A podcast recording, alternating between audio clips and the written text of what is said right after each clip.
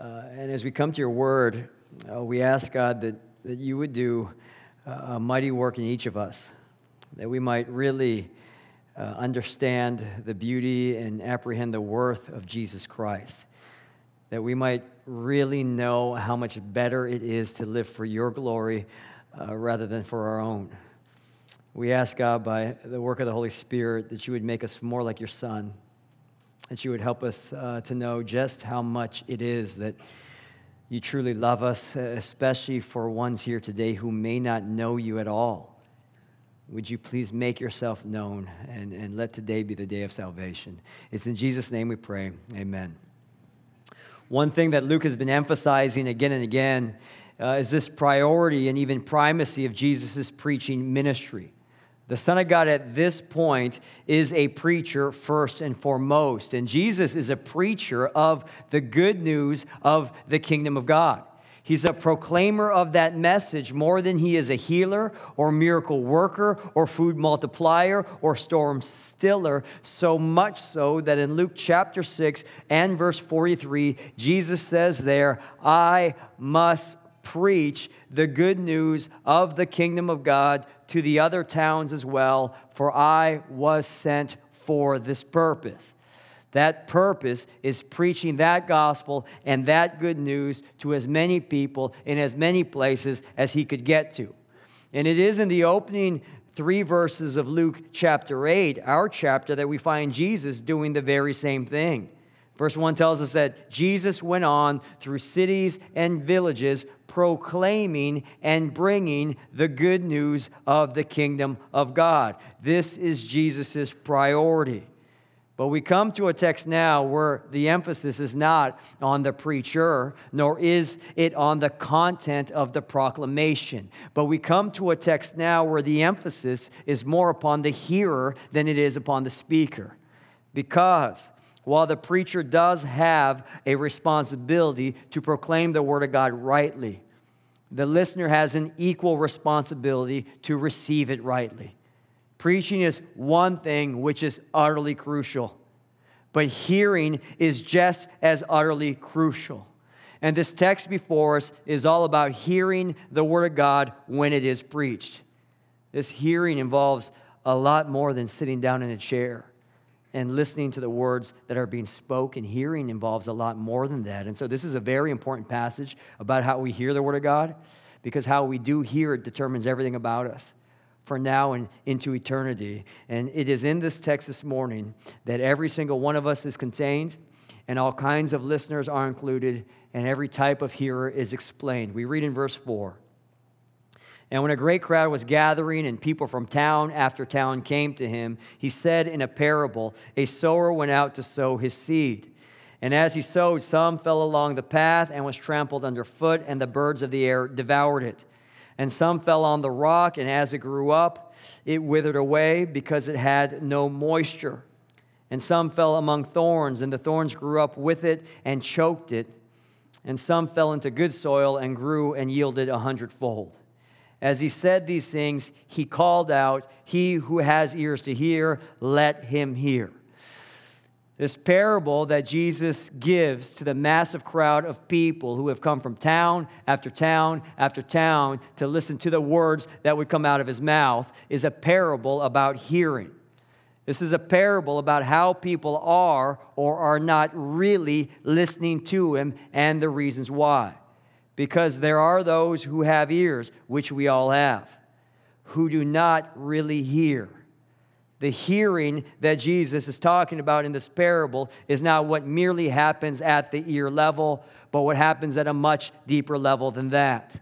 And with the sea of people in front of him, Jesus is under no false illusion that because there is a crowd, and that because there is this big, excited following, Jesus is under no false illusion that those who are there are really letting these things sink in.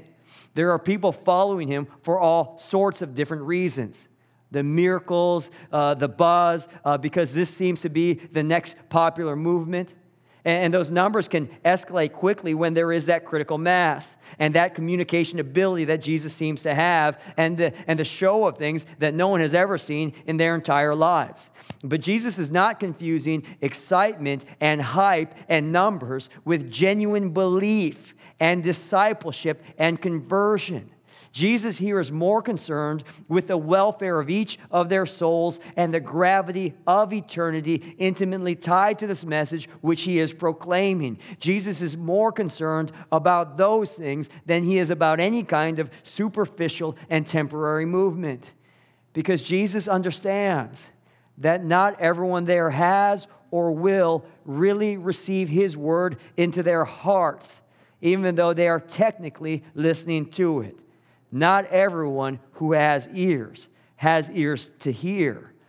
And the illustration that encapsulates this principle is that of a sower sowing seed, which is a very familiar uh, scene in ancient Palestine. A farmer would grab his bag of grain and he would cast that seed, moving his arm back and forth as he walks down the field. And that seed lands in four different kinds of soil.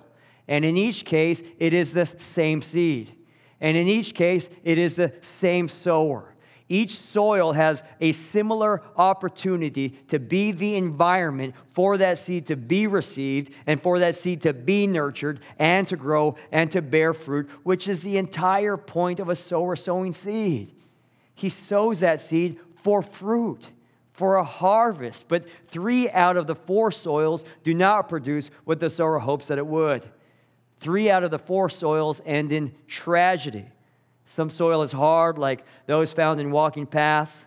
It's hardened by the constant travel of people. It's as if each footstep makes that ground more compacted and more difficult for that seed to set in. It just bounces on the path. And then the birds see it and swoop in and take that seed away. Another soil is made up of rock. It has a thin layer of dirt on top of that rock. And the seed is received into that layer. And though it sprouts, it just doesn't last. There's no depth to that soil to maintain that moisture, to give it any root. The third soil receives that seed, but it also has within that soil competing thorns growing in the very same place. And those thorns seem to grow much faster and become much stronger than what grows out of that seed. It's like all the nutrients are going to the thorns rather than the seed, and that seed is choked because the soil is giving its all to other things. And there is yet another kind of soil which is quite miraculous, actually. For the common yield of most crops was about tenfold, but here we see this fruit is 10 times that much. 100 fold return. And so, for this farmer, there are many obstacles to fruitfulness, and there are many reasons why the seed does not mature to fruition and why the seed does not produce what it had originally been intended to produce. But every kind of soil is exposed to the same seed and every kind of soil has been visited by the same sower. The difference between a harvest and a tragedy is not a flaw found in the seed, nor is it a deficiency in the sower. And you can already begin to see how this illustration and this visual of a very common scene in ancient Palestine relates to how Jesus' preaching is being received. But before Jesus explains this parable in depth, he speaks to his disciples privately about the utterly high stakes at hand whenever preaching does occur. Look at verse 9. And when his disciples asked him what this parable meant, he said, To you it has been given to know the secrets of the kingdom of God.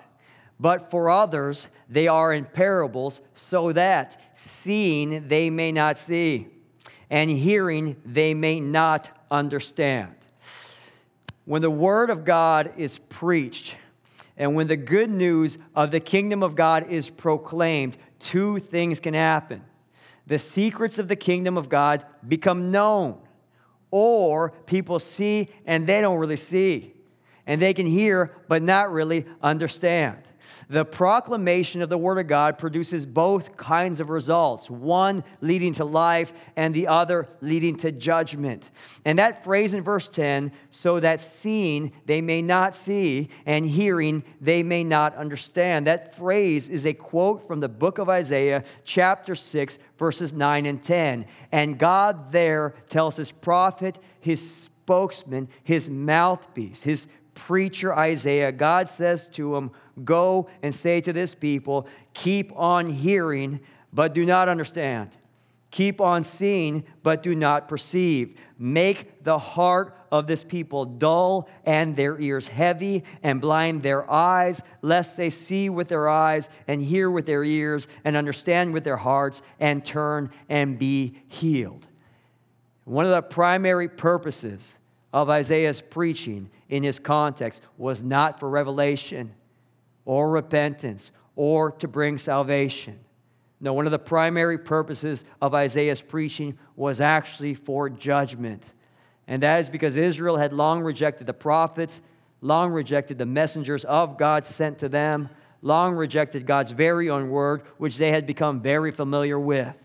The nation of Israel at that point could listen and listen and listen with their ears. They held a tradition of worship for generations back. The Word of God had always been near to them, and yet they continued to close their hearts towards its message. And God is forewarning Isaiah that you're going to preach, and it's going to harden people even more when they don't receive it. And this ongoing rejection will be to their lasting judgment, that those who reject the Word of God will be rejected themselves, even though they are listening superficially to it. And here we are in our text generations later, and God has not sent another Isaiah, but God has sent his own beloved Son. And Jesus has been preaching and proclaiming from town to town and village to village, authenticating his message by signs and wonders and power, and yet Jesus is experiencing rejection. The religious leadership, almost as a whole, and even most recently, Jesus himself visits Simon, the Pharisee's house and he demonstrates his own ability to forgive even the most wicked kind of person.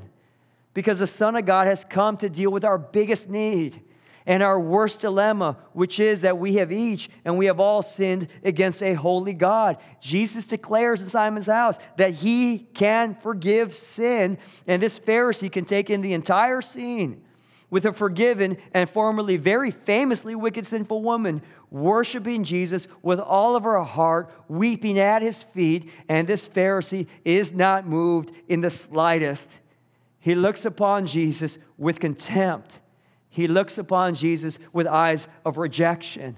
And as Jesus sees the crowds of people who have bought into the hype but have not necessarily brought that gospel into their hearts, he is telling his own disciples privately and very clearly that some, some by the grace of God will listen and hear and receive this word, and others will only listen ear deep. And they will not see and they will not understand right here where it counts. Because in the proclamation of the Word of God, two results will often occur belief and rejection, softening or hardening, salvation or judgment. Let me read you a, a quote from John Piper. He says this This teaches us something very important about preaching. Even when preaching the Word of God does not soften and save and heal, it is not necessarily ineffective. This preaching of the word may be doing God's terrible work of judgment. It may be hardening people and making their ears so dull that they will never want to hear again. These are the stakes, the high stakes, brothers and sisters, whenever the Word of God is preached. It will either soften us or it will harden us. It will bring us to repentance and change, or it will further prepare us for judgment. And with Jesus again looking upon the very excited crowds and knowing that all of these have heard the good news of the kingdom of God, he knows heartbrokenly that not all of these will even enter into it even though it is the Son of God and the King Himself who has personally invited them in. Jesus knows that His preaching and proclamation ministry will have this twin effect of saving some and hardening others, of bringing some in and pushing others even further away. And we'll come back to this concept next Sunday, God willing, in the next passage. But for those of us here who do believe, I want you to notice that our own belief and our own understanding of the secrets of the kingdom of God. And, and, that word secret there is not some kind of riddle or puzzle. It merely means something once hidden and unknown is unveiled and revealed and now known by God. But it is our own understanding of the secrets of the kingdom of God. This is not due to us being smarter than others or being more spiritually sensitive or being less sinful or having this innate ability to just put two and two together. No, Jesus is very clear here that for those of us who do believe, the text says in verse 10, to you it has been given to know the secrets of the kingdom of God.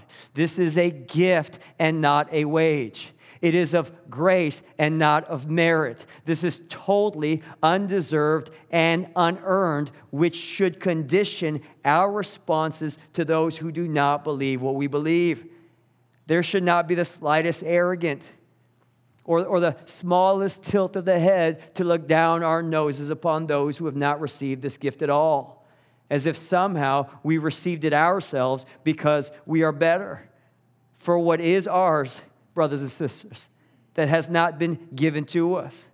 If you believe the gospel, know that it is a gift that not everybody gets to have. And so love your neighbors without pride.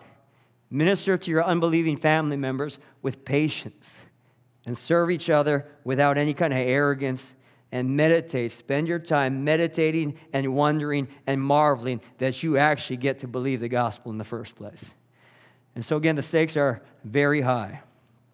And the preaching of the Word of God is like this double edged sword blessing and understanding, or further hardening and judgment. This same teaching that can give to believers the knowledge of the kingdom and of the king can be used at the same time to harden those who continue to reject it because this very same word and this same gospel of the kingdom of God can have a very different effect on different people.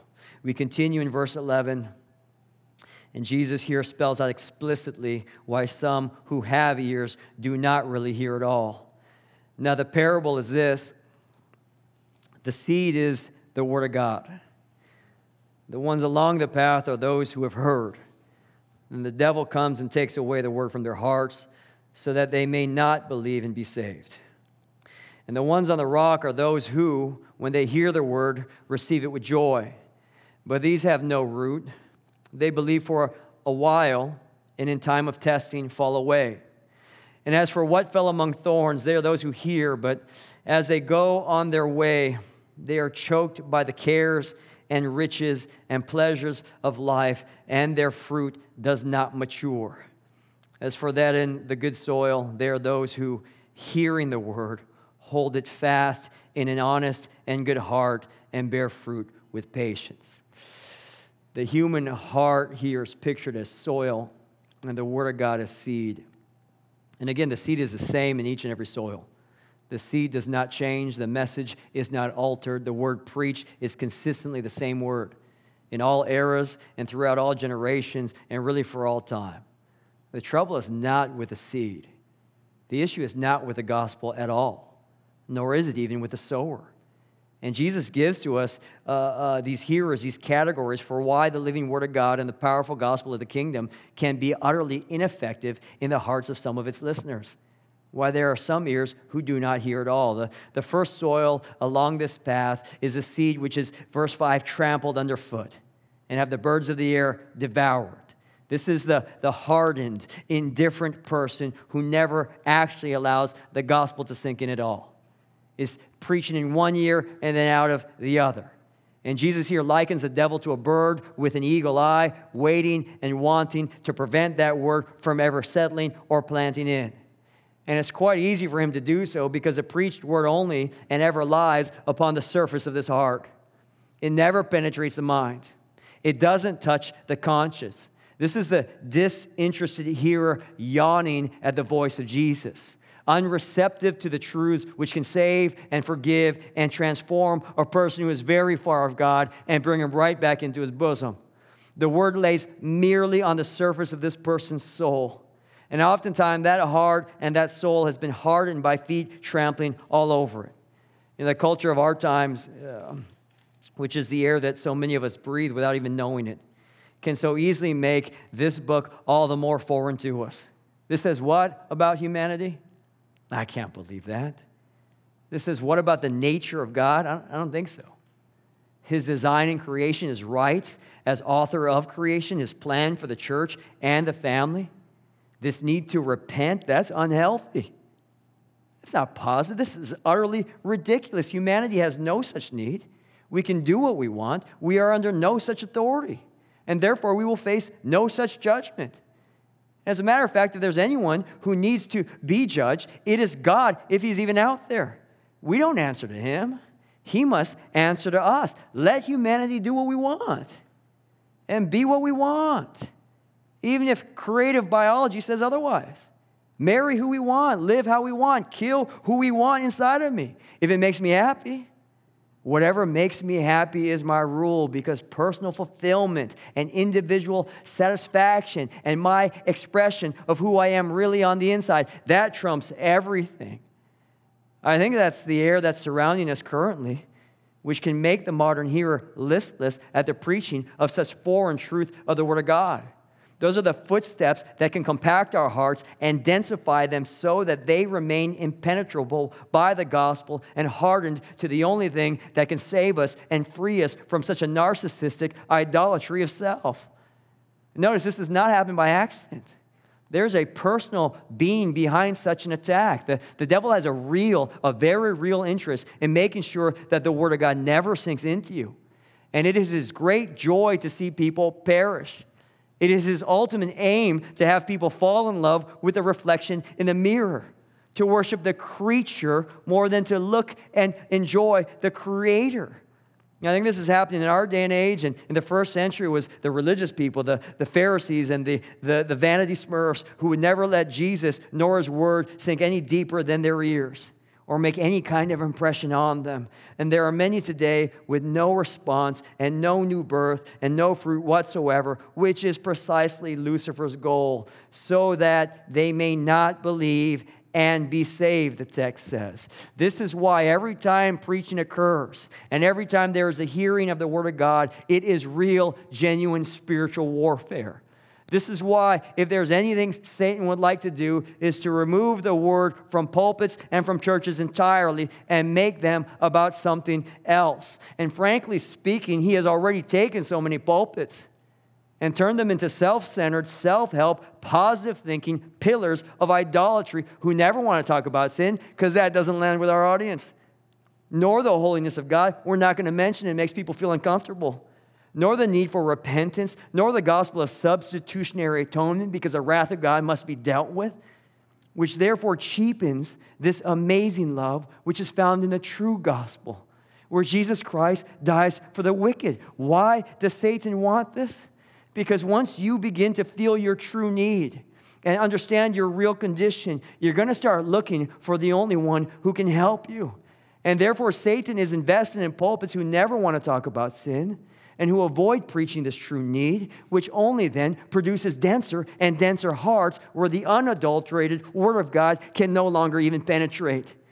And so, this first soil is indifferent and hardened to the truth of God's Word. The second soil is on that rock, and there's a thin layer of dirt which actually does receive the Word of God. And the Word can actually sprout something in their hearts. You know, on our CMU wall, uh, right underneath our gutter, which is leaking through this tiny hole that I haven't fixed yet. But on that CMU wall, because of that dripping water, we have these little sprouts growing out of the concrete because of that leak. And they grow about that high, a couple inches. But that's about the peak of its growth because the root of that plant is shallow and superficial, can't break through the concrete. And you can just pluck them out with ease. And there are many who are around the church and even grown up in the church who may be around Christians their whole lives and at one point have been very interested hearers of the Word of God and initial recipients of the gospel message. But when they go off on their own and begin to live their own life, because there's no root, that shallowness of understanding cannot bear the heat, and you could just pluck them up with ease. This kind of profession doesn't sustain any kind of real spiritual life. We've seen this time and time and time again when young adults go off to college and become their own person. We see this time and time and time again when some hear the gospel, even have tears in their eyes, singing at the top of their lungs, and they want to get baptized and become members. And for a little while, they're full of what seems like gospel joy. But the moment that reality starts to sink in and that emotional high wears off, and the buzz is gone, and Christianity is not as welcomed as it once used to be, and they begin to feel the weight of that cross that Christ has called his people to bear and that life of repentance that we are to be engaged in is just too tiring. And the stares of the people who don't agree with me are just too uncomfortable. These disapproving looks of the world, that when that is all felt, it's just too much. And the hearing of the preaching of the Word of God then is avoided. You see them missing church all the time. And then the old habits call out for us to return. Maybe that happens first. They return to substance abuse. They turn back to pornography. They begin to date around and yoke themselves to people who do not give a rip about Jesus. They start to sleep around. They begin to reinvest themselves into other things that they were into before Christ had ever said anything. And these who were so initially into Jesus, with all of that green vitality, they become scorched and quickly brown, almost as quickly as they come up, is sometimes as quickly as they go down. And they often become antagonistic to the faith that they once professed to love. And we're seeing this more and more in all of these deconstruction stories of these formerly famous Christians, especially now that Christianity doesn't help their career anymore. And it's less and less cool you know, this is perhaps the most difficult kind of person to witness. It breaks your heart. You look and pray through your directory, and we each know people that break your heart. It's the kind of faith that stands up to no test. It's the kind of hearing that does not last. It's more emotions than it ever was substance. And we can often be taken aback because sometimes it is that people go pretty far in the Christian life before they turn right back around. But Jesus is letting us know that this has been the case and it will always be the case. And therefore, do not be shocked because it happened even when the Son of God is the preacher himself. And so there will be many hearers who seem to have genuine faith and even tears and initial repentance, and yet there are no lasting marks of conversion. I think we are today at a crossroad of sorts. In our society and yesteryear used to look very favorable on Christianity. You move to a new town, you join a church.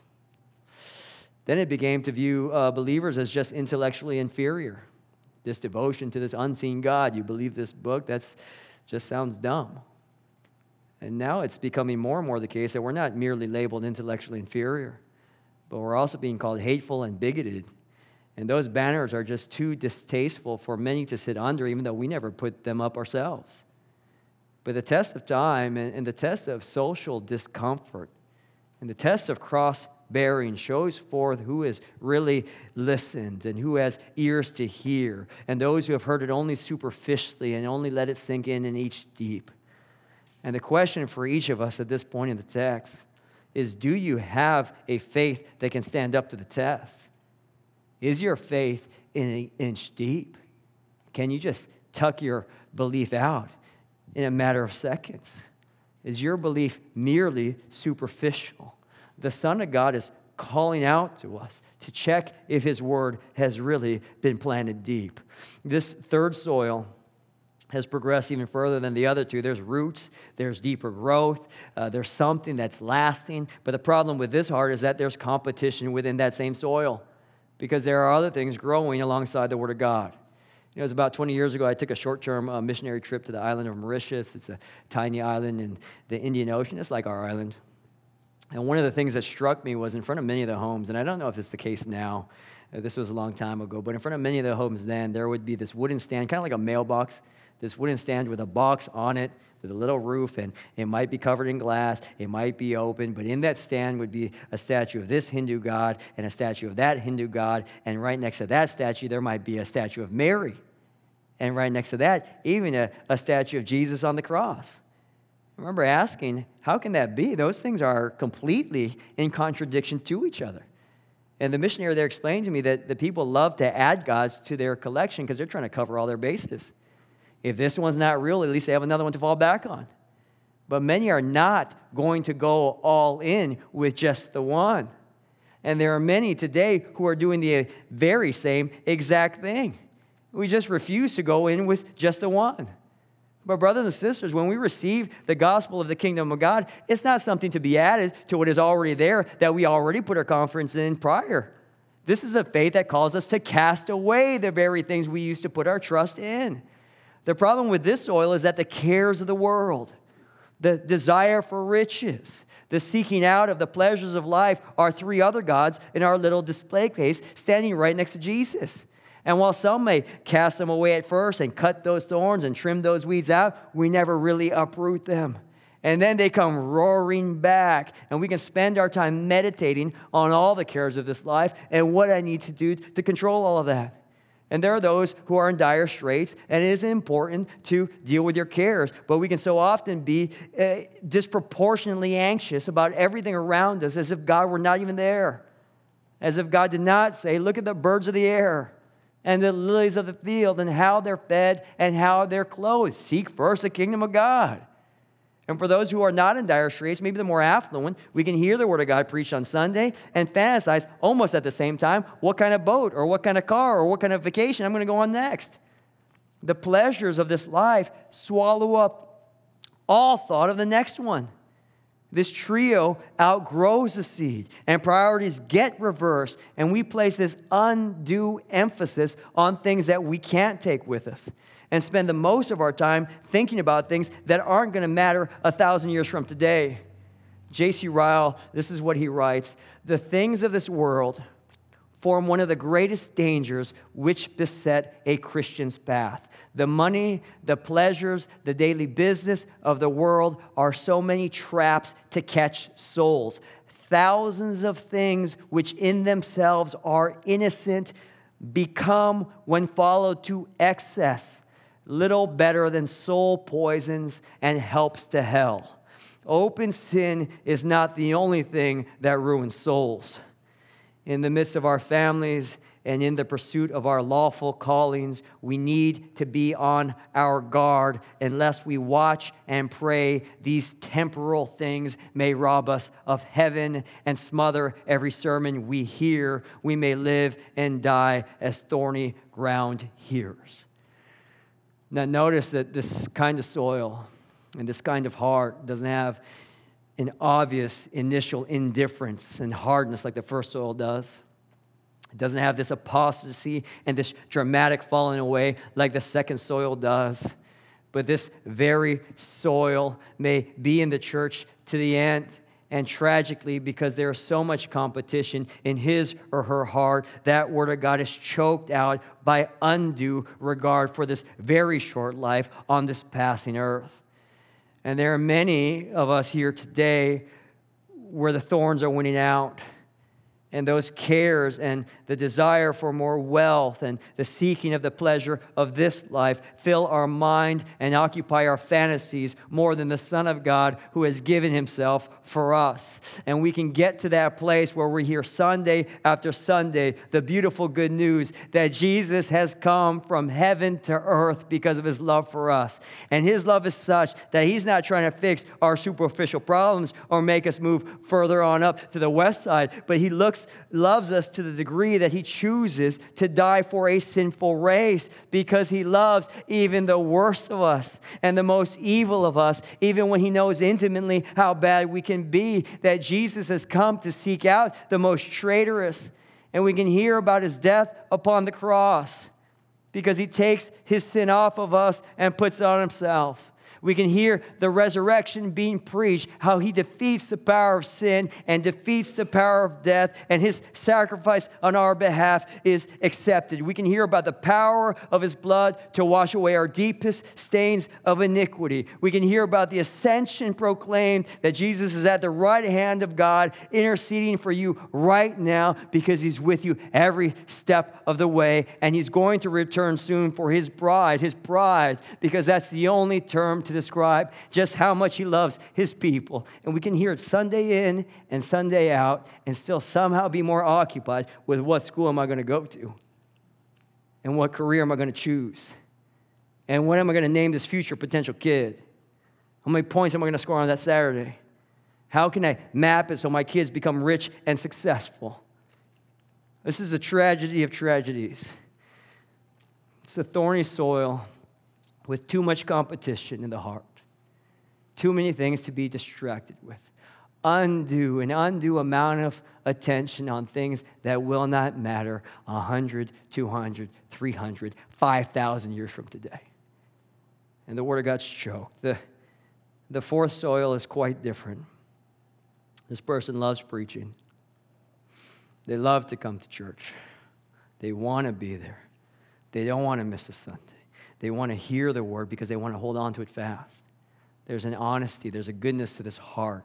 It wants to bear fruit with patience. It wants to nurture that seed. When we cling to the Word of God, we begin to loosen our grip upon other things.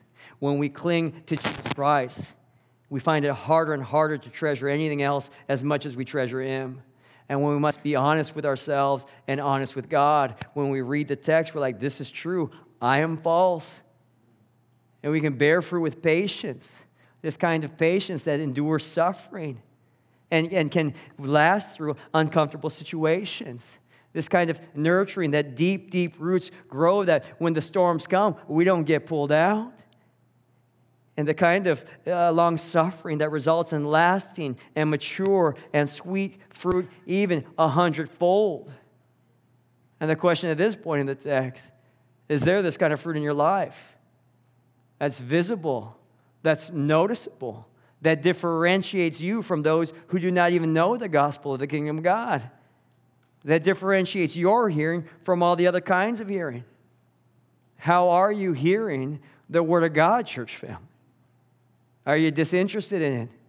Hardened, callous by the world around us. Nothing could be more boring than a sermon that went on for five extra minutes. Is your reception of it merely superficial? I like it. I like the idea of love. There's no root or depth or any understanding of a cross to bear. Are you nurturing thorns in your heart, competing interests of things that don't really matter more than the Word of God in your life? These are important questions we must always be asking ourselves when we are hearing, because at the end of the day and at the end of our lives, more than any point action, I was here, there, and here today, this on Monday, this and that. More than any quick snapshot or any single moment in life, each of these soils characterize us all as a whole when it is said and done. And these things characterize our response to the Word of God in its entirety. Now, when I was studying this text, asking myself why I spend so much time on the three soils and so little time on the one. It's a pretty depressing week. It's because it's a parable of caution that Jesus gives to the crowds. It's a parable of warning that Jesus issues to all of its healers.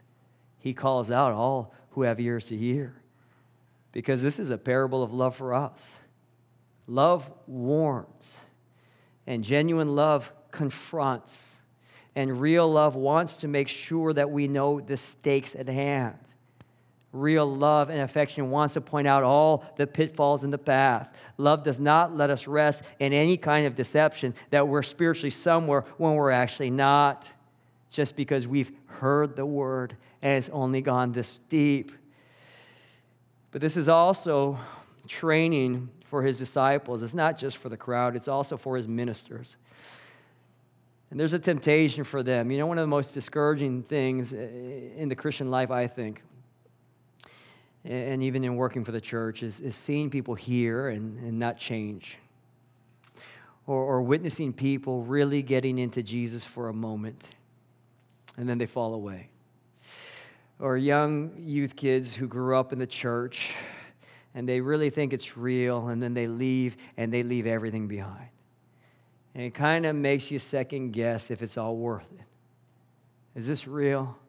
It seems like there's a lot more of this kind of soil than this kind. Should we change it up? Should we alter the way we do ministry? I'm sure the temptation for Jesus let's do more miracles, less preaching, more food distribution, walking on water, and less speaking. More this, less than that. But Jesus is training his followers and future followers of this farmer's ups and downs when he's trying to get a harvest. And sometimes there's downs, and sometimes there's up. And every missionary and evangelist on the field and pastors can tell you with name and face the hardened hearts, the negative responses, and how much seed has been sowed. And it doesn't seem that there's that much fruit. And part of the reason why this is such a featured parable in all the synoptic gospels and why Jesus is teaching his disciples so much here is note that the sower does not change the seed. The seed is what gives life.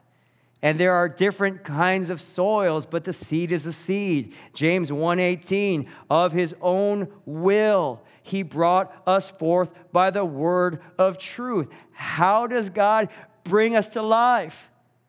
By his word. 1 timothy 1.23 you have been born again not of perishable seed but of imperishable seed through the living and abiding word of god. We don't change this. We keep sowing it. The power is in his word. The same power that creates can create new life in each of us. 2 timothy 4 1 what's the command there? Preach the word you keep sowing seed. Be ready in season and out of season. The reason why I think this is a featured parable is to prepare us, his followers, and his church that some things are going to happen. And there are going to be ups and there are going to be downs, but you got to keep sowing that seed. And that last soil a hundredfold is utterly miraculous. These disciples, they sowed that seed. They were in jail and out of jail, in the cool crowd and not in the cool crowd, rejected, martyred, killed, beheaded, crucified, upside down. And look at where we are today worldwide. We are literally on a tiny rock in the middle of the Pacific Ocean 2,000 years later, worshiping Jesus Christ because of the seed because Jesus was unafraid to proclaim the gospel of the kingdom of God, the good news of his reign and his rule. And he taught his followers to do very much the same thing and prepare us that not everyone's going to like it, but that doesn't mean you change it. And that doesn't mean you keep, you don't keep sowing it. We go to the very end, brothers and sisters. Let's pray together. Oh, Father, we thank you for the grace and the mercy that, that we actually believe,